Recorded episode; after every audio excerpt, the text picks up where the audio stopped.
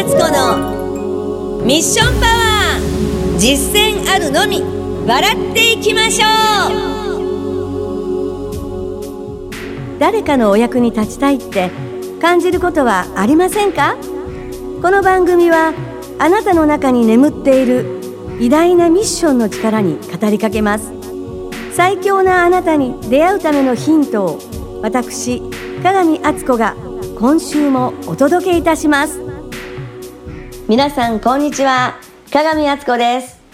今の季節で自分の中でねふっと思ったことがあるのでお話をさせていただきますね。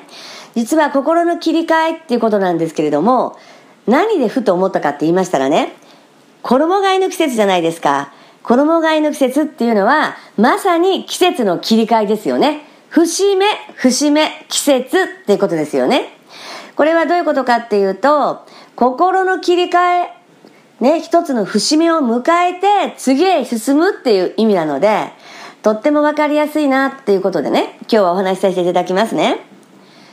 皆さん、衣替えどうお考えですか？簡単に言うと、冬になれば冬に備えた洋服を出しますよね。で、それまで着ていた秋の服はちょっと肌寒いなと思ったら、真冬の服とかね、どんどん季節に合わせて、日本は四季がありますから、切り替え、切り替え、切り替え、それを毎年毎年私たちは繰り返しているんですよね。その日本であるからこそ、その時その時のあの気候に合わせて、私たちはお洋服を着たり脱いだり、また新たなものに切り替えていくっていうことですよね。では、この衣替えに対しての心構えって皆さんどんな感じですかね？なんで衣替えをするんですか？まず、その季節に合ったお洋服にね、切り替えるってことですよね。準備をする。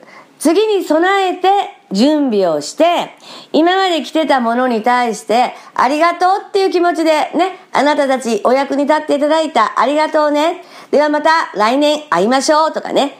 また会いましょうねっていう気持ちで直しますよね。で、新たに出番が来ましたよと。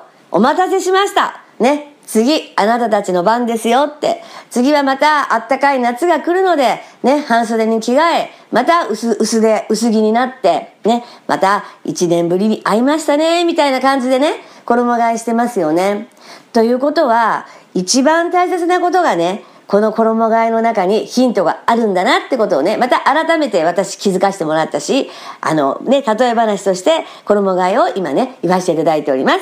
ということで今日のね、ポイントなんです。新たな準備をすることに対して、明確に熱くなるから準備してるんですよね。何かがあるから衣替えをするんですよね。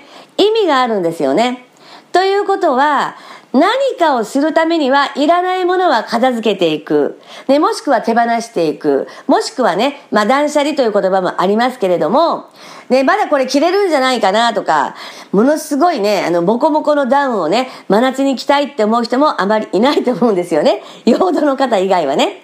ということで、いるかいらないかという選択が常に心の切り替えでは必要になってくる。いるものは何だろう何ですこれが必要なんだろうってことを明確にきちんと自分の中にこう腑に落ちながら一つ一つ前進していく。これがまさにこの衣替えであって、で、これがまた心の切り替えにものすごくね、あの、わかりやすい、これ例え話だなと思って本日は言わせていただきました。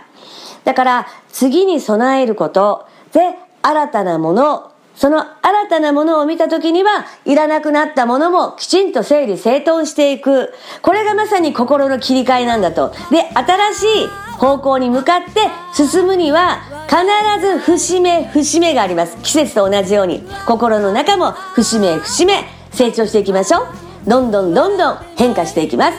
お互いに頑張りましょうね。ということで今日のお話はこういう感じでした。いかがでしたか？